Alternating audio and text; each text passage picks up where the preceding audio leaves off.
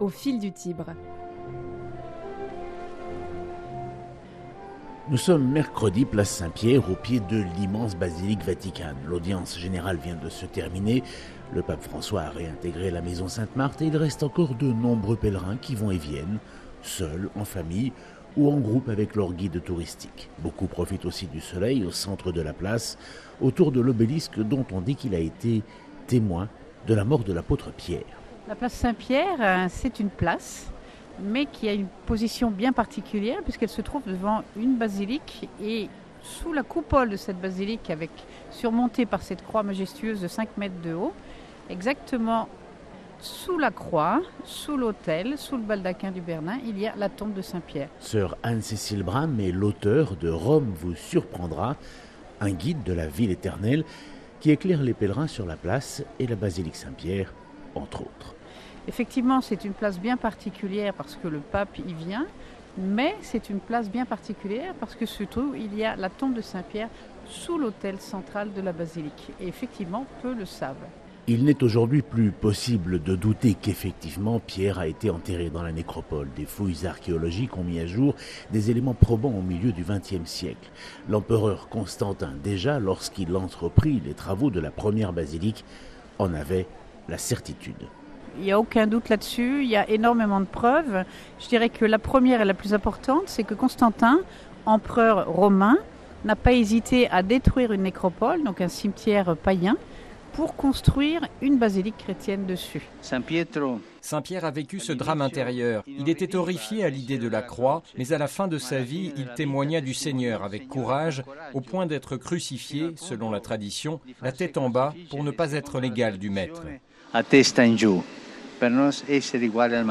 À l'époque, les Romains, donc d'abord la loi funèbre, c'était d'enterrer les morts en dehors de la ville.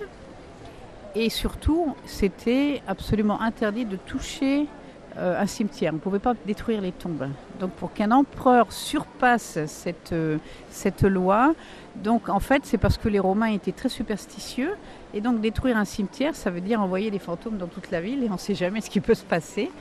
Et Constantin, lui, n'hésite pas donc à détruire un cimetière, à tailler une colline, la colline du Vatican, à construire une basilique qui était un lieu de pèlerinage, et tout ça donc en défiant et les lois romaines et les lois de l'équilibre, puisque construire sur la colline du Vatican, c'était quelque chose d'impensable. Pour le pèlerin qui voudrait se rendre compte de visu, parce qu'un peu comme saint Thomas, il ne saura croire que lorsqu'il aura vu, eh bien il est possible de descendre dans les fondations de la basilique, de se retrouver au niveau de la nécropole du 1er siècle et d'aller au plus près de la tombe de l'apôtre. Il y a différentes choses. Par exemple, Constantin a dû construire un mur d'1 mètre de largeur pour soutenir la basilique, et donc ça correspond au transept. Donc sous le transept, il y a un mur qui est aussi long que ça, donc il fait plus de 100 mètres de long, 1 mètre de largeur.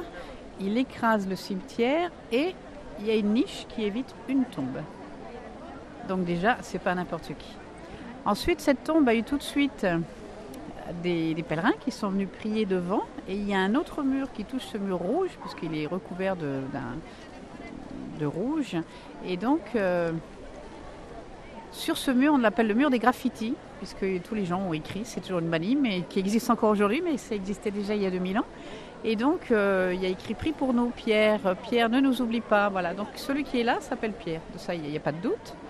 Et puis, tout de suite, donc, il y a un petit monument qui a été fait, qui s'appelle le monument de Gaius, puisque Gaius, lui, en parle dans une lettre. On est au IIe siècle après Jésus-Christ, à cheval sur le premier et deuxième. Et il dit « Si tu viens à Rome, je te montrerai les trophées de Pierre et de Paul. » Donc, la tombe de Pierre et la tombe de Paul. Dans son guide « Rome vous surprendra », sœur Anne-Cécile Brame fait découvrir une multitude de curiosités de la basilique Saint-Pierre et permet d'apporter un regard culturel et artistique sur cet édifice qui voit défiler chaque année plus de 10 millions de personnes, dont peu malheureusement connaissent les trésors de son histoire.